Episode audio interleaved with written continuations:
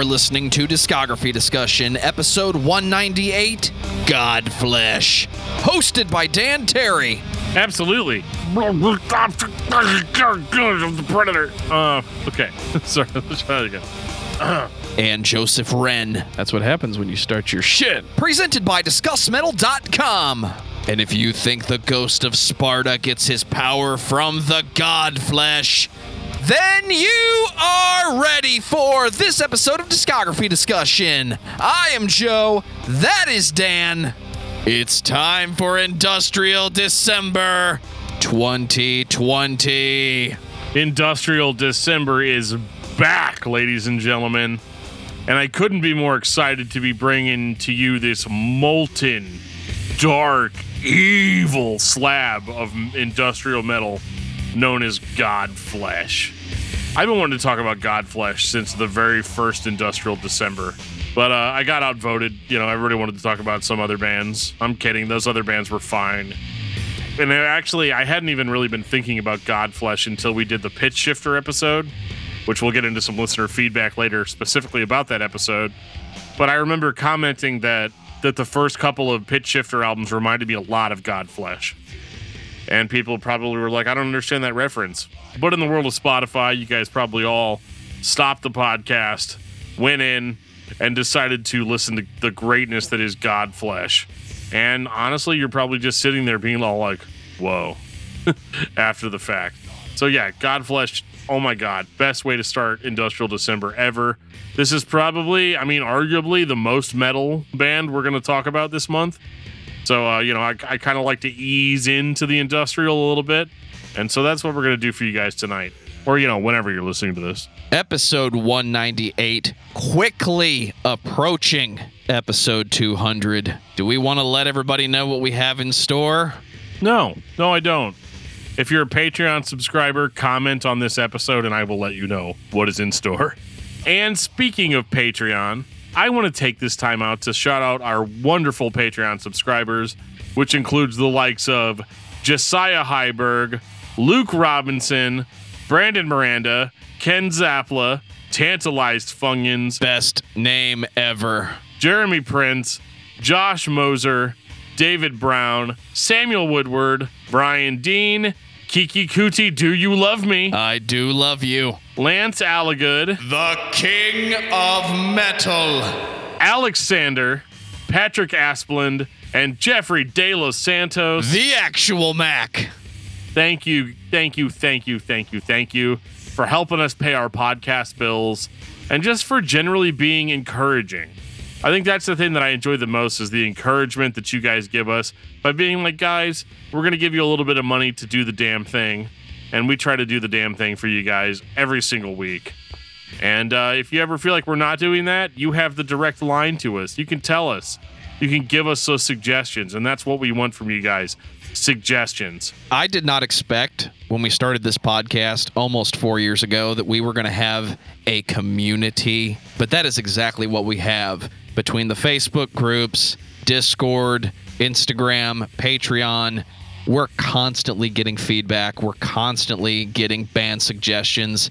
We don't want it to stop. 2021 is going to be a big year, and I can't wait for it. You want to read some of this feedback? You know what, Joe? I would like to read some feedback if that's cool. Over on Twitter, in reference to episode 128 DevilDriver, Gaseous Clay says, I'm listening to the DevilDriver episode. Dan mentions listening to Horse the Band. Any chance of doing an episode on them? Well, odds are, if you've been listening to the podcast, you will actually know that we have absolutely done that. And you've heard it now, and either you love us or you hate us for it. we'll see how it goes. Over on YouTube, we got a comment on episode 93, Pitchshifter, uh, which, you know, uh, is very kind of in, in the essence of this episode. Dave Weston says, Pitchshifter are my all time favorite band, so I'm really pleased you took the time to check their discography. I'm not necessarily qualified to comment on your Nine Inch Nails comparison. I mean, I love Nine Inch Nails and was well aware of and enjoyed Pretty Hate Machine and Downward Spiral on their release, but I was predominantly listening to Pitchshifter and then Pitchshifter, so I didn't really make any connection between the two. I can definitely understand that. Obviously, .com is seen as the watershed moment by many. Many pitchshifter fans had tolerated infotainment, but .dot .com was a step too far. However, they gained a lot more fans than they lost, and I think you missed out on some of the dynamics that brought that change. Yeah, man. I mean, it's entirely possible that we may have missed a little bit of the dynamics. Um, .com. I mean, if if we're just being straight, like brass tacks, I'm a guy that's used to listening to metal, and uh, .com was just not that for me. I think I did still kind of enjoy the record, but um, I mean, we're talking a year ago now, so I'll have to go back and listen to exactly what I said, and uh, I will absolutely jump on YouTube and give you confirmation uh, on that. So I appreciate it.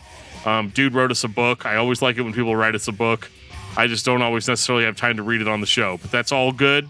And I will respond to that one personally as soon as I listen to the Pitchshifter episode again. Well, before Dan reads and records audiobooks in the Palpatine voice, I'm going to take this time to say thank you to everyone for listening to the podcast. Thank you for listening and for subscribing. If you are not a subscriber, then you can find everything discography discussion at discussmetal.com. We're on Spotify, Apple and Google Podcasts, TuneIn Radio, Stitcher, iHeartRadio, twitch.tv forward slash discuss metal dan for all of your game streaming and live episode recordings. So if you have an amazon echo or a google home you have no excuse. Ask it to play the latest episode of the discography discussion podcast and it will. We're also on facebook and on twitter at discuss metal. Be sure to like favorite and subscribe. It really helps us out. It lets us know you're listening. And now dan is going to tell us all about five star reviews We do love our five star reviews here on Discography Discussion. Leave us a review on whatever podcasting app that you're listening to us on, unless it's YouTube, in which case, just like, I don't know, leave a comment or something and say, like, hey, cool, or hey, terrible. You know, it just really depends on how you feel about what we had to say on that particular episode. One thing that you guys have been doing that I really enjoy is sharing the episodes with your friends and family on your all of your social media platforms, be that Facebook, Twitter, whatever the new ones are, Mayway, MeWe, or whatever it is people are the kids are using now. Actually, I don't think the kids are using MeWe. I think like the older generation's using that now. Not really sure why. Not really going to get into it, but we are there. So if you want to check us out there, you can absolutely check us out there because we, we we are everywhere. Because the way I look at it, man, the more social media that's out there, that's just free real estate. So uh, we're just gonna move in. We're gonna make sure that we take up that discuss metal URL uh, that's there, and uh, we will invade whatever social media platform that you're on. So definitely keep sharing the episode, guys. Keep telling everybody th- how awesome you think this podcast is, and uh, you know I really, really, really appreciate every single one of you. And that's not just a thing that I say. Literally, whenever I see these episodes shared, I'm just completely blown away. So thank you so much. so dan it's time tell me about godflesh Joe, oh my God. Godflesh is an English industrial metal band from Birmingham, England. fuck yeah They they, have- are Absolutely. They have been around since 1982. These guys understand what it means to make heavy music because they've been there since the beginning. One of the most interesting things about Godflesh for me is that Justin Broadrick, he's the dude that played guitar on Napalm Death's Scum. Well, side one. We kind of got into this earlier about how, you know, side one of Scum by Napalm Death was played by one band, the original Napalm Death, and then side two was played by a bunch of new guys uh, that would go on to kind of define grindcore as we know it. Um, you know, whatever. So I guess what I'm trying to say is that if this dude played played guitar on side one of uh, of Napalm Death Scum, that practically makes us family. This guy is a guy that you want to you, you you really really really want to become acquainted with because Justin Broadrick is the man. Not Broderick, Broderick. Not like Matthew Broderick, you know. Not I'm not talking about like the dude that was Simba in The Lion King. I cannot stress enough how heavy this band is. I know that this is Industrial December, and this band absolutely checks that box in that they have electronic drums, they have a lot of electronic elements, uh, a lot of a lot of soundscapes, but at the same time, they play some of the heaviest music I've ever heard. And that's saying a lot coming from me because I've heard a lot of heavy bands, guys. I mean, that's kind of the things that we do, right? We, we talk about heavy bands on the show. This band is the real deal. And it may not be heaviness in the way that you're thinking of. We're not talking a billion beats per second and some dude growling over it like a dying calf. Don't get me wrong, they still have that. But Godflesh is wholly unique in the sense that a lot of industrial bands tend to have a little bit of a pop sensibility to them. Godflesh is like if by pops if by pop sensibility you mean doom metal, then sure. we have pop sensibilities. In a world where Nine Inch Nails, Pretty Hate Machine, did not exist, you didn't have the comparison, or what I would consider to be the logical comparison. Is this band industrial? I don't know. Does it sound like Nine Inch Nails? I can see the scene before that record was a thing where many minds were all playing with the same toys. Everybody had a synthesizer, they had a drum machine, and they were programming these sounds. They were trying to create something new.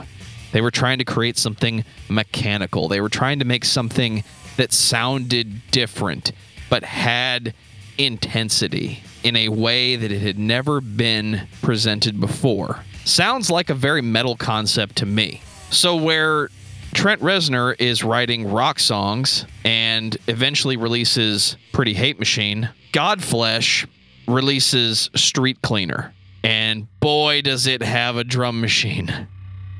It's like a belch from hell. I mean, shit, man. Street Cleaner is, yes, it has a drum machine. Let's just get that out of the way right now. Not a problem for me. I will admit that the drumming is not the highlight here, especially when the music is this slow.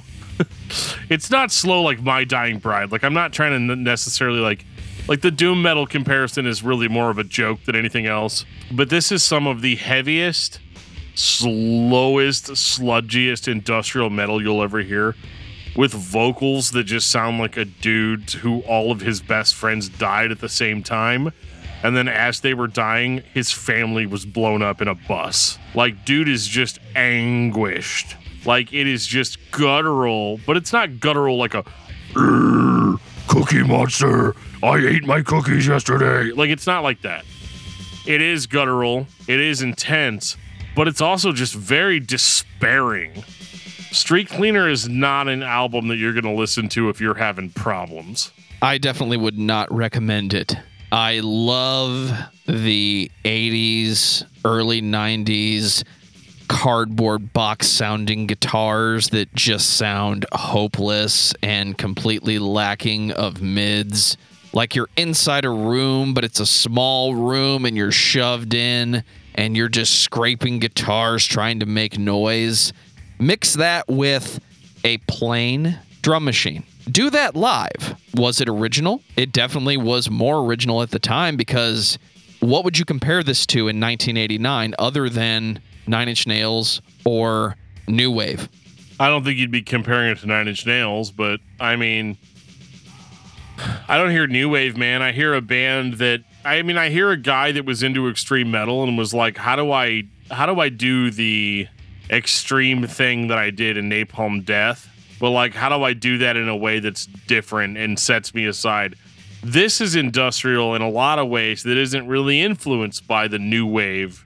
In a lot of the bands that we talk about in dis- in in Industrial December are bands that have a very strong new wave or pop rock influence, whereas Godflesh is a metal band first and foremost. Absolutely. And, and so they don't draw influences the same way that maybe you know a band like Nine Inch Nails would, or even a band like Pitchshifter would. Although you can definitely tell that those dudes in Pitchshifter were listening to some Godflesh.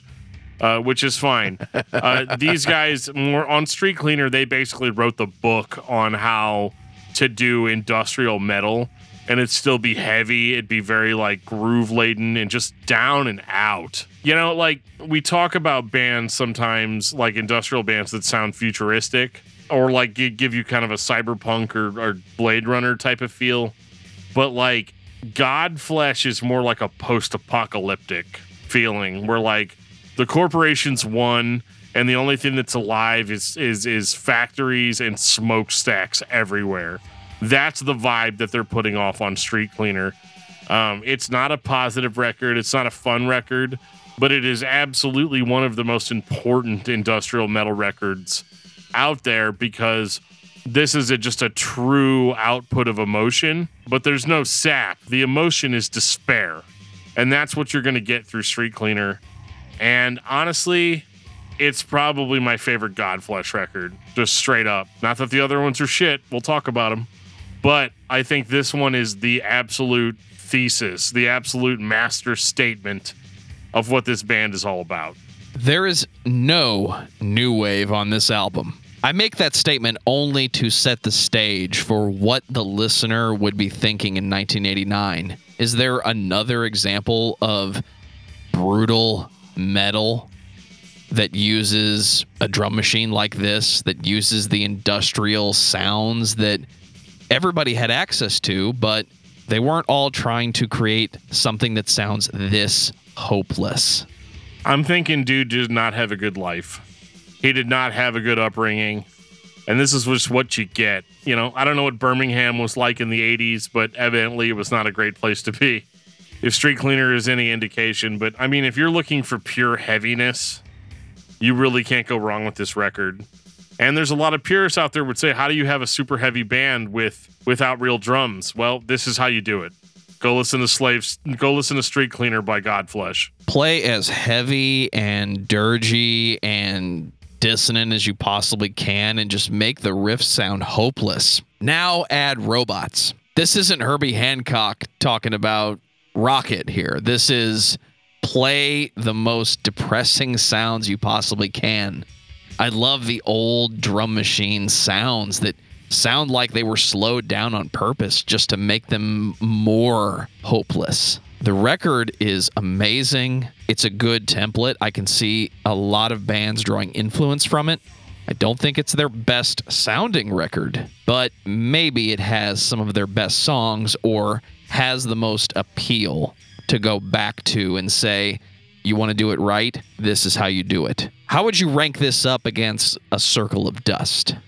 That's a hard comparison to make because Circle of Dust is more of like a thrash influence band, whereas here you have more of almost like a doom like a doom influence. I mean, if I had to pick, I would say Godflesh is heavier, Circle of Dust is more interesting, but at the same time Circle of Dust also doesn't have the deep emotional impact that this record has for me. When I'm feeling down, I listen to Street Cleaner. Don't do that, but I do it. this is a this is a do as I say, not as I do type of type of situation. Um, but yeah, how does it stack up to a Circle of Dust? Uh, Circle of Dust is certainly more more um, fast metal, you know, but Street Cleaner is is kind of a beast all on its own. I don't know. I don't know how to answer that question if I'm being honest. Like it's just um, I love both bands, obviously, but I like them for very different reasons. Uh, Circle of Dust, when I just want to be brutal, uh, that's what I'm going to get into. And when I'm when I want to be super brutal in a different way, I listen to Godflesh, right? So like, it's uh, it's hard. 1992, Pure. So Joe, we're actually going to get a different song called Mothra, uh, one that is definitely not kept at the same pace nor played by a real drummer. You cannot compare Mothra to Mothra versus the world. Let's play.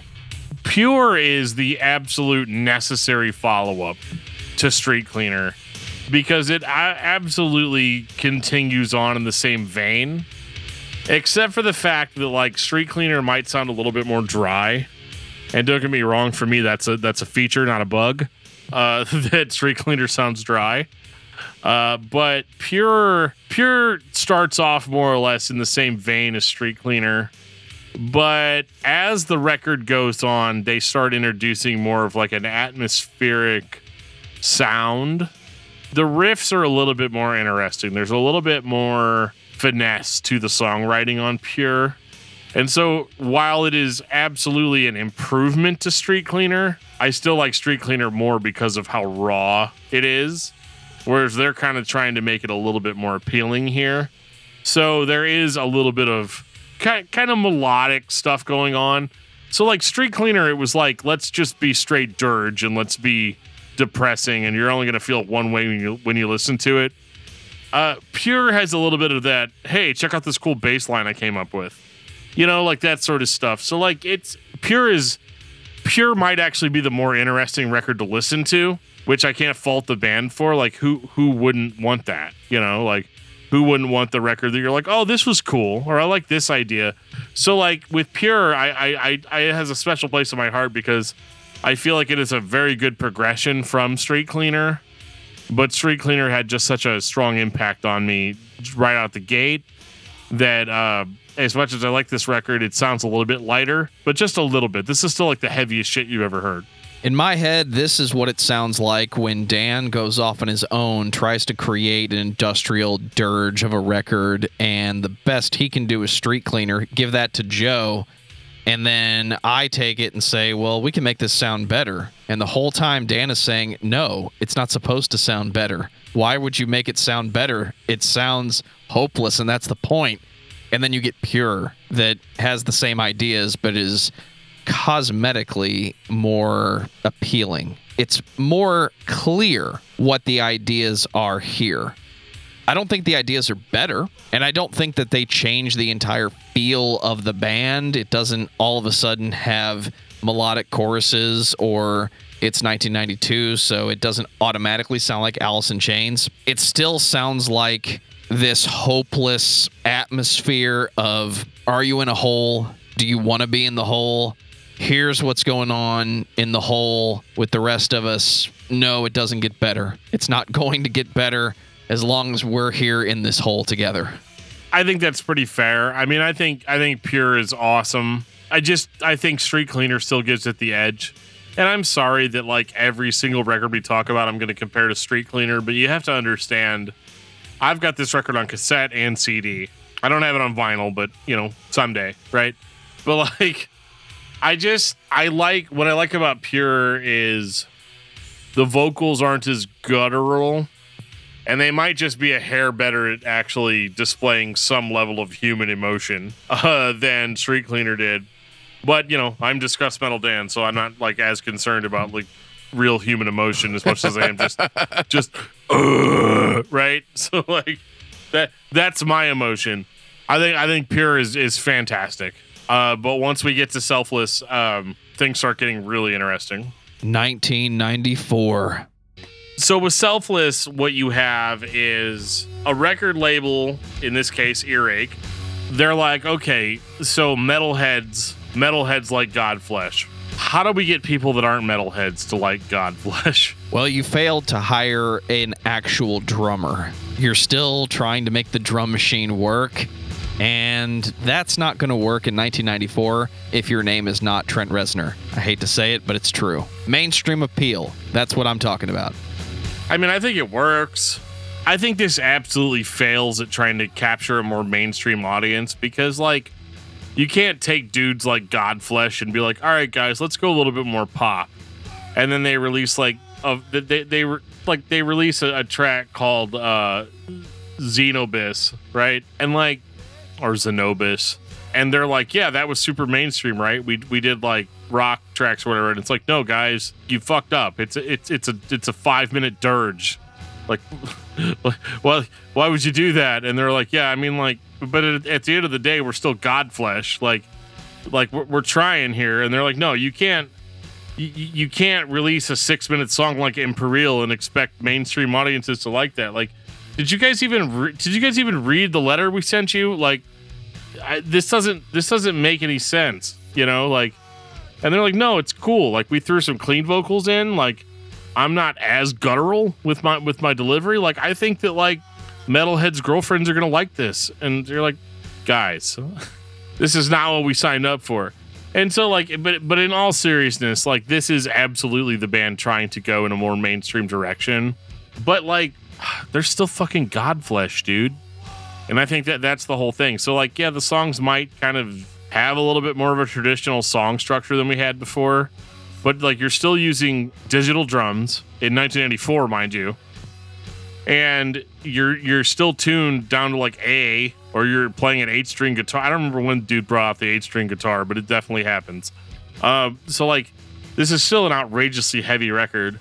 And it's funny to me, and it's been a couple of episodes since I've called out the absolute douchebags that are on metalarchives.com uh, that are talking about that are talking about this record and they're like, this is the one they sold out on because there's clean vocals on it. Um, yeah, there's clean vocals on it, but like, this isn't like Slipknot or Linkin Park clean vocals. Like, this is like the clean vocals are like ethereal and like super creepy and like fit with the overall mood of the record.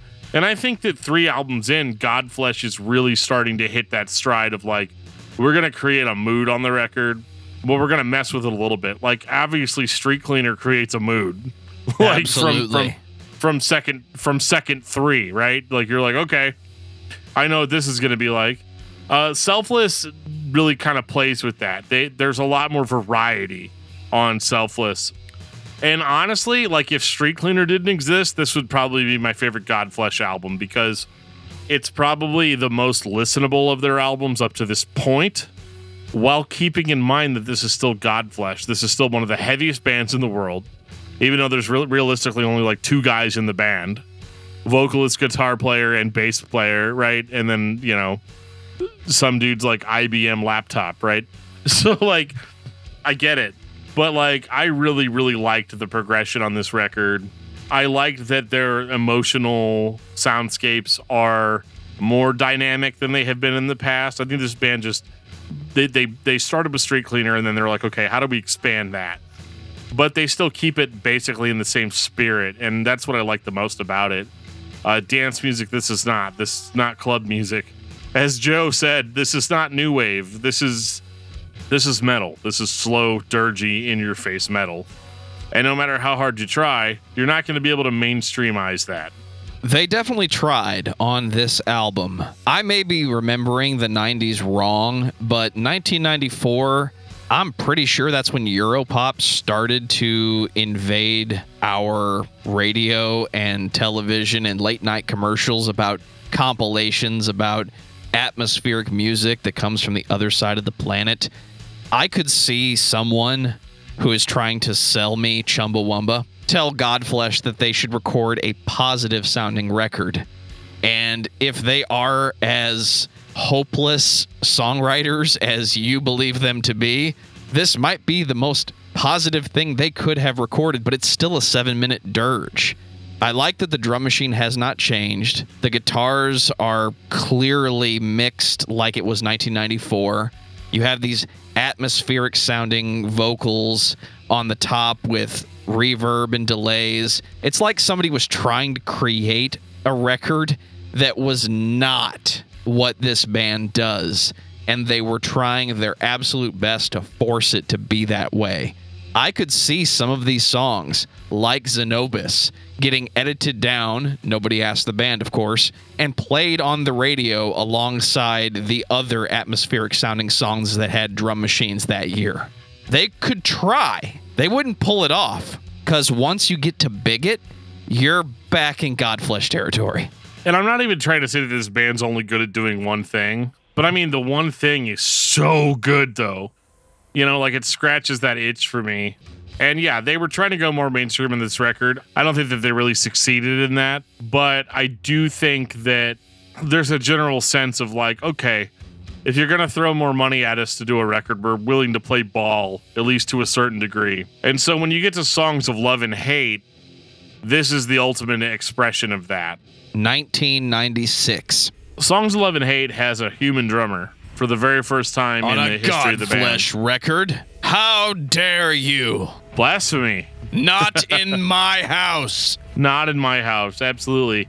Dude, it's fine. I mean, is it blasphemous for me to be like, I kind of like the human element more on this record? Because, like, yeah, sure.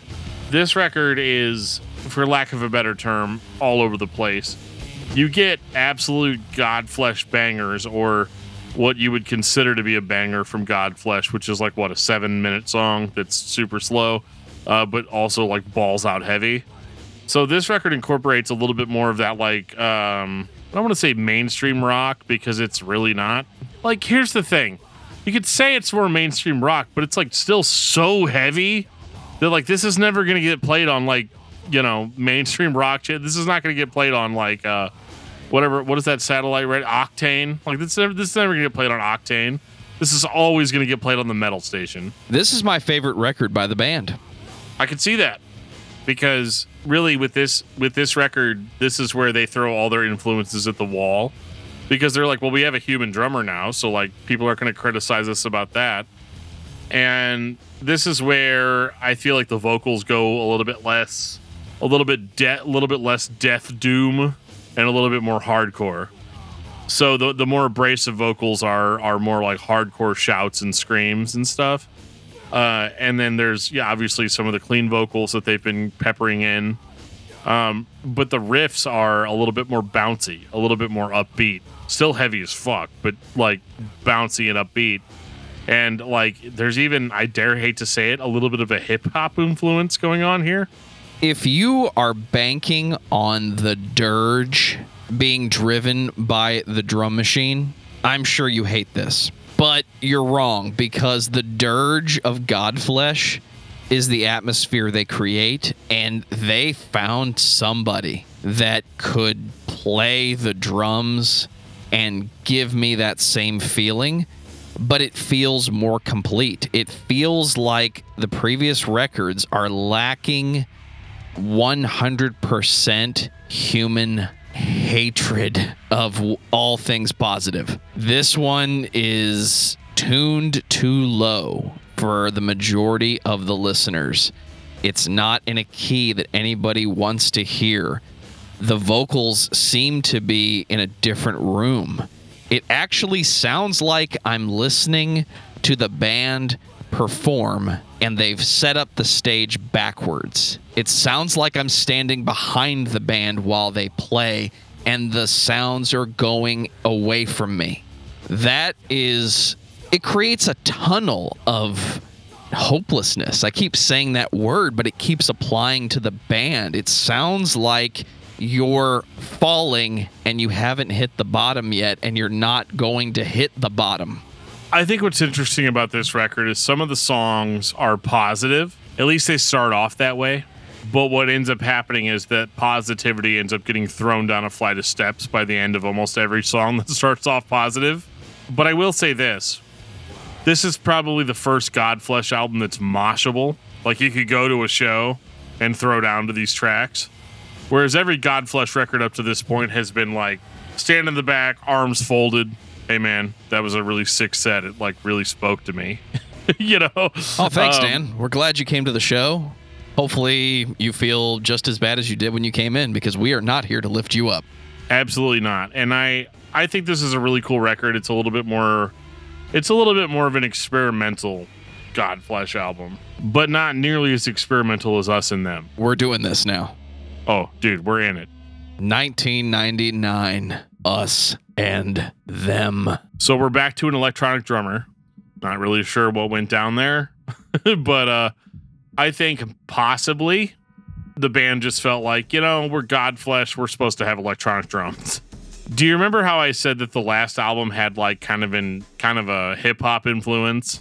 You definitely said that, and I did not agree. I agree now. And it's not so much a hip hop influence as it is a DJ influence. And I'm talking late 90s DJs, the ones that bought the pack of loops and created the aggressive, over the top beats that are on every remix from that era. You know them, you love them. If you like the Crystal Method, you know what I'm talking about. The record flat out opens with that beat.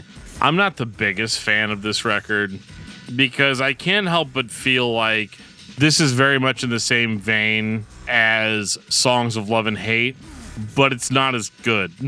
like, and I don't really, I can't really put my finger on as to why. And when I say it's not as good, I still think it's a great album. Like, one of my favorite Godflesh songs is Bittersweet. So, like, that should say something, you know? But I'm not as big of a fan of the mostly clean sung vocals. Not even that I think that his vocals are bad. It's just not what I'm looking for out of Godflesh. When you listen to Godflesh, what is it that you want to hear? Street Cleaner every time. What is it about Street Cleaner that is perfect? What is it about Street Cleaner that defines Godflesh? It's not how raw it is. It can't be that. I mean, it's partially that. I mean, obviously they're spending a little bit more money recording these records, and I actually do like the clean vocals that are on these records. I like that the riffs are interesting. Again, they're still super heavy.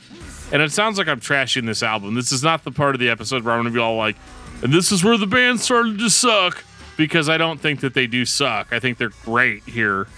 I think it's interesting what Godflesh thinks is mainstream music. uh, because this is not that at all. This Absolutely is so not. this this is so far removed from what you would consider to be mainstream music, but I can see I can kind of see why they think that because they are going for more of like a more listenable sound. But they can't help it. Those riffs are still super heavy. They're still in your face. But they're a little bit more bouncy. They're a little bit more upbeat. And and I love that about it, but like I feel like this record just kind of experimented a little bit too much and isn't as cohesive as some of the other Godflesh material. Because, like, sure, you can say Street Cleaner's not as good of a record because it only focuses on one sound. But I think if you make a profound sound, I think it's okay to kind of stick with that. Maybe not this many albums in. You know, like, I didn't come in with some unrealistic expectation that Godflesh was going to only sound like Street Cleaner the entire time there's no way a band like that could sustain that sound. So like I get why they're branching out. Any self-respecting musician isn't going to just do the same thing over and over and over and over again. Looking at you, Slayer. but like, so I like I really enjoy some of the ideas on this record, but I think a lot of the ideas are very reminiscent of songs in love and hate so in that regard, I just think that they continued on in a style that maybe maybe they weren't super comfortable with. When I listen to Godflesh, I am expecting a run on sentence of unhappiness expressed through music. This is the first time, and yes, some of it is the choices in the drum machine department. It's also the late 90s where every movie soundtrack that had even a slight hint of sci fi had those songs by those artists. So I don't blame Godflesh for using beats in 1999 that sounded like 1999. It's just the first time that that run on sentence sounds like it's getting help from someone else. And even when they had a human drummer, it sounded more like Street Cleaner from the overall atmosphere, the overall sound of the record. This is the first time it really sounds like, and there's really no better way to say it. This is the first time it sounds like Godflesh remixed themselves. And that's not bad. It's just not what I'm looking for when I'm listening to, when I'm listening to this band. I totally agree. But if you wanted the band to ever kind of revert back to a sound, you got to check out Hymns, dude. 2001. We're going old school. Circa 1983, 4, 5, 6, 7, 8, and 9. Well, I think with Hymns, so this is the return of the human drummer. This record, you could almost say, is not even industrial metal, really they've gone back to a very riff based style. And you've got a human drummer, which, again, like I've said in the past, I think the results of that are great. But you, what you have is a more, um, the band describes it as a hard rock record. I don't know, like, what kind of crack they're smoking. This is still, this is still heavy as fuck metal. Like, it's very, very intense. Vocals are more hardcore, almost even like guttural, like almost like that street cleaner sound.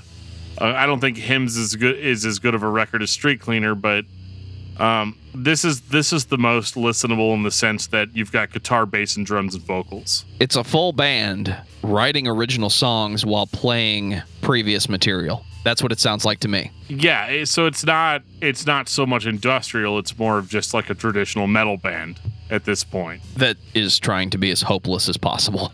Oh my god, it's so hopeless.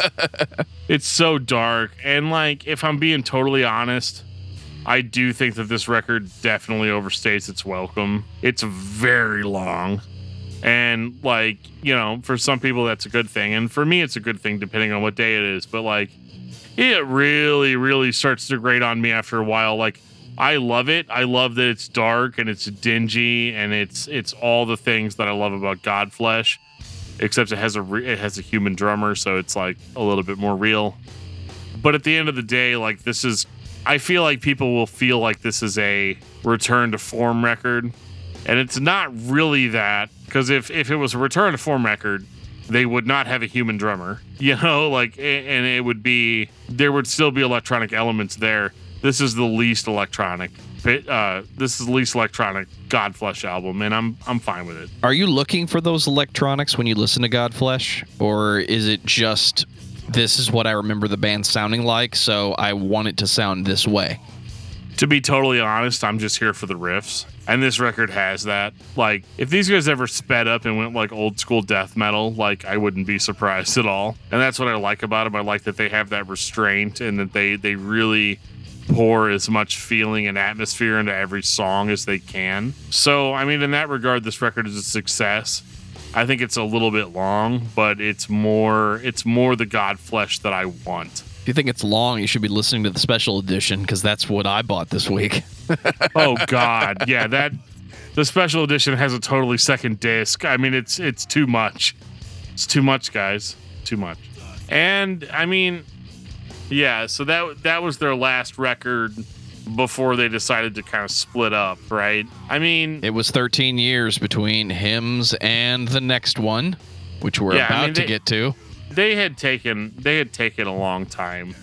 They I mean, I don't know what it was. I don't I don't know what all the personal politics that were involved in the band basically breaking up or at the very least going on a hiatus.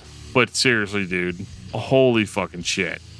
2014, a world lit only by fire. So, are you trying to tell me that the world itself is actually on fire? Or are we going pre electricity, pre natural gas, and we're talking about a world where if you wanted to see what was going on, you had to light fire and sit by it or wait for the sun to come up? Only it's Godflesh. The sun is not coming up. You are going to be in darkness or in firelight. What sun? what sun? There's no sun here. Uh, it's only lit by fire. There, there is no sun. Okay. I think that like, okay, this is how you do it, people. If you're gonna be gone for 13 years, this is how you return. Because like, there's Godflesh fans. You know there are. You know they're out there, and they want to hear the Godflesh that they, they want to hear the Godflesh that they're used to. And they get that except that it's like 2014 production versus 2001 production. So when i say this is one of the heaviest godflesh albums i am not like i'm not messing with you. I'm not trying to like sell you something that's poppy that's not. This is them going back to what they would consider to be their traditional sound. Two guys guitarist vocalist bass player and a laptop. You know the drums are totally fake. They're totally drum. They're totally programmed drums, and I don't care because I'm only here for the riffs. I'm here for that dark, dark atmosphere. And this is arguably one of the heaviest Godflesh albums ever released. Where do I begin? 2014 was not the year you release this type of record. I mean, if you got this thing, you know, in the books, I think any year you release it is fantastic. What was going on in 2014? We were all getting away from metalcore in whatever form it was in.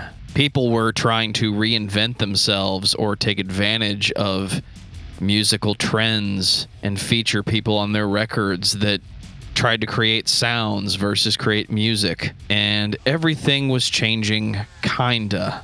Then Godflesh returns from seemingly nowhere because it had been 13 years. I can speak as a friend of Dan. He did not expect Godflesh to release a new album, but when they did, it was the only thing he talked about for a good three, four, five, six weeks. Not because it was good, but because it was good and it was so different from everything that everyone, regardless of your personal tastes, had been listening to for the past 10 years.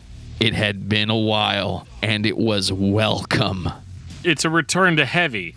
It's a return to. I mean, the last record was heavy, sure, but like this is heavy in a different way. This is this is after I've spent a decade listening to breakdowns and you know like all that all that shit that like modern bands will tell you is heavy instead of getting back to the root of what heaviness is, which is just dark, slow, anguish filled riffs. Heavy music isn't necessarily about making you feel good. And I think a lot of modern metal in 2014 really kind of felt like you were supposed to feel good when you were listening to it. Godflesh brought the dirge on this record in a way that no other band really had brought it that year. And it absolutely is a return to form. Is it Street Cleaner Part 2? It kind of is that in a, in a certain degree. It kind of is that, but it uh, it doesn't quite strike me the way Street Cleaner does, but I think that's mostly nostalgia talking. And there's nothing wrong with that, but like I appreciate hearing Godflesh with kind of kind of more modern production behind it and it having that modern heaviness, but also it still being Godflesh. So they're like, yeah, we're gonna play this extremely heavy riff and we're gonna let that fucker ring out. And we're gonna let you like really, really feel it. Like right in your scrot. Like you're gonna feel it. And and I mean a world lit by a, lit, a world lit only by fire is the way you do a comeback record. Because you're gonna pull in fans that didn't even know that Godflesh was a band, and they're gonna listen to this and they're gonna be like, "Holy crap, this band's super heavy. What else they got?" And then they go back and they they find Street Cleaner and they're like, "Oh yeah, oh yeah, this is what I want." I listen to this record and I feel like the Emperor has condemned me not to die, but to walk around connected to a very large chain that itself may be just a little too heavy to walk around with comfortably. Maybe there's some weight on the end of it, just enough to make moving around a chore. And that's the rest of your life. You have to walk around dragging this chain. Still able to get from place to place, but it is a physical struggle to get there every single time. And when you think it lets up, it doesn't. It has moments of double bass and bringing the feel and bringing the feel up, but then it goes right back to it. The guitars don't really change. You're not supposed to feel good when you listen to Godflesh, and they remind everyone that that is how it's supposed to be when you're listening to this band. I mean, it's a it's a solid nine out of ten for me. I don't usually rate albums on this podcast, but it's a nine out of ten. It's fantastic. 2017 post self. So here's the deal, guys. They gave us the street cleaner slash pure slash selfless sound uh, on a world lit only by fire. They did a really good job of condensing their first three albums into one for that record for a comeback record because it's like if you're a fan of the early Godflesh, you're gonna love this record. But then they put out Post Self, and it's more like songs of love and hate and us and them. They're they're they're going into the the rehash of the epic sequel of what is Godflesh, but they still keep the they still keep the guttural vocals in there, right? Because in 2017, guttural vocals are a little bit more acceptable in the mainstream rock and metal world. So you still have that heavy vocal, but you have a more atmospheric record, you have a more emotional record, a more melodic record. And I think it succeeds on all cylinders. And to be totally honest with you, I like it more than a world lit by fire. Because for whatever reason, whenever they were experimenting with all of these sounds back on those old records, I feel like they missed the mark in a couple of places. But on post self, they hit that mark every time. It is one of the freshest releases in the past four years for me. I still listen to it all the time now. Like, I think there's more to go back to here. It's not as much fan service. It's not like we're going to give you the Godflesh that you want. It's more of like, hey, we're still experimenting. We're still doing kind of like, we're trying to find ways to make our sound more palatable.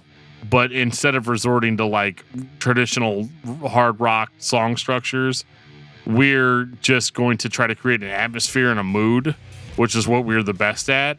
But it's going to be different than what you're used to. And I, I love this record so much. I love the haunting clean vocals. I like the gutturals. I like the heavy riffs, but I like I like kind of more of the soundscape aspect of it. I think they came relatively full circle here. And so the new Godflesh is still doing what the old Godflesh was doing, but they're giving equal amount of attention to both eras of the band. And I think that's pretty unique. Final thoughts on Godflesh. Dan. Heaviest band ever. But if you're not here for that, this band has a lot to offer in the mood and emotion department. And so I think that you're doing yourself a huge disservice if you're not listening to Godflesh.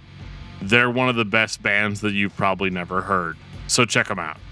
I think Godflesh is a band that latched on to a formula of discomfort very early on. And while they deviated from that along the way, they never really let go of that intention, that original mindset. We talk a lot about bands that are the heaviest, the most intense, the most atmospheric, the most metal. If I told you right now to create a sound that did not sound okay, Godflesh would win the contest. They might not be the most technically sound band in the world.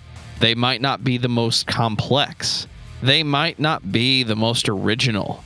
But however they have chosen to put their music together, they are the only band that effectively sounds like you're not having a good time.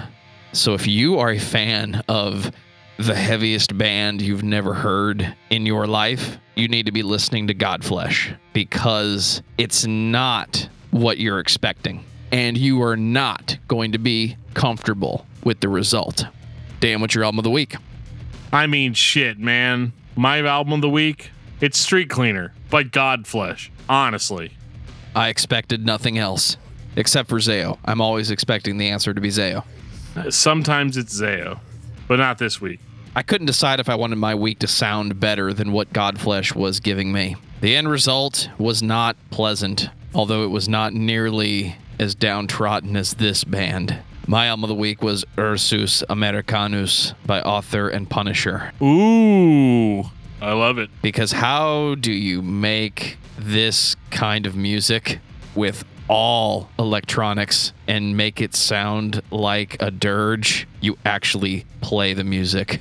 One we guy. should do that one on Patreon, Absolutely. It's an older one. but it's great. Take us out, DFT. If you have ever been listening to this podcast and you wonder, hey man, can you guys talk about a band that I actually care about? I mean, I can't read your mind, so the best thing that you can do is reach out to us. And you can do that in a variety of different ways. You can send us an email at danandjoeshow at gmail.com. You can reach out to us on Facebook at facebook.com slash discography discussion. You can tweet at us at discuss metal. You can join our Discord server. There's a link in the show notes that'll take you right to our Discord server. You can always comment on one of our YouTube videos. You can join us on Patreon, where you can send us suggestions 24 7 at patreon.com slash discography discussion. You would be surprised how far one dollar will actually go on the Patreon. We're not we're not greedy, but you know, extra content. You want extra content, you'll get it with one dollar. We we have uh, individual album reviews. They are incredible, so check them out. If you want to represent this podcast out on the street, check out our Teespring store. We have a link in the show notes that'll take you to our Teespring store that has all kinds of awesome discography discussion merch for you to check out and to uh, impress all of your friends and family with. And you know, so I mean, if you if you if you don't reach out to us, it's kind of your fault because there's like so many different ways to reach out to us. If you're just in love with the sound of my voice, you can watch me on Twitch two nights a week, twitch.tv slash discuss metal Dan. I am streaming two times a week, Mondays at 10:30 p.m. Central, and Thursdays at 10:30 p.m. Central. I'll be playing video games, and it's kind of a hangout. So if you want to ask me a question or find out cool stuff, you can absolutely watch me on there. Hit that follow button, and you will get notified every time I go live. I do Brutally Speaking podcast live on Wednesdays at 8:30 Central Standard Time. So check it out, guys. Just just, you know, get in on there. Ask us lots of questions. We're to love it. And on that note, this has been episode 198 of Discography Discussion. Thank you for listening. You can like us on Facebook and follow us on Twitter at Discuss Metal. Subscribe to our podcast everywhere you listen to podcasts, including Google Play, Apple Podcasts, and Stitcher. Visit DiscussMetal.com for all things discography discussion. And please send questions and comments to Dan and Joe Show at gmail.com. If you are not a patron, you can become one at patreon.com forward slash discuss metal. We have some sweet perks. Give me your money. $1 a month gets you into that exclusive album review feed.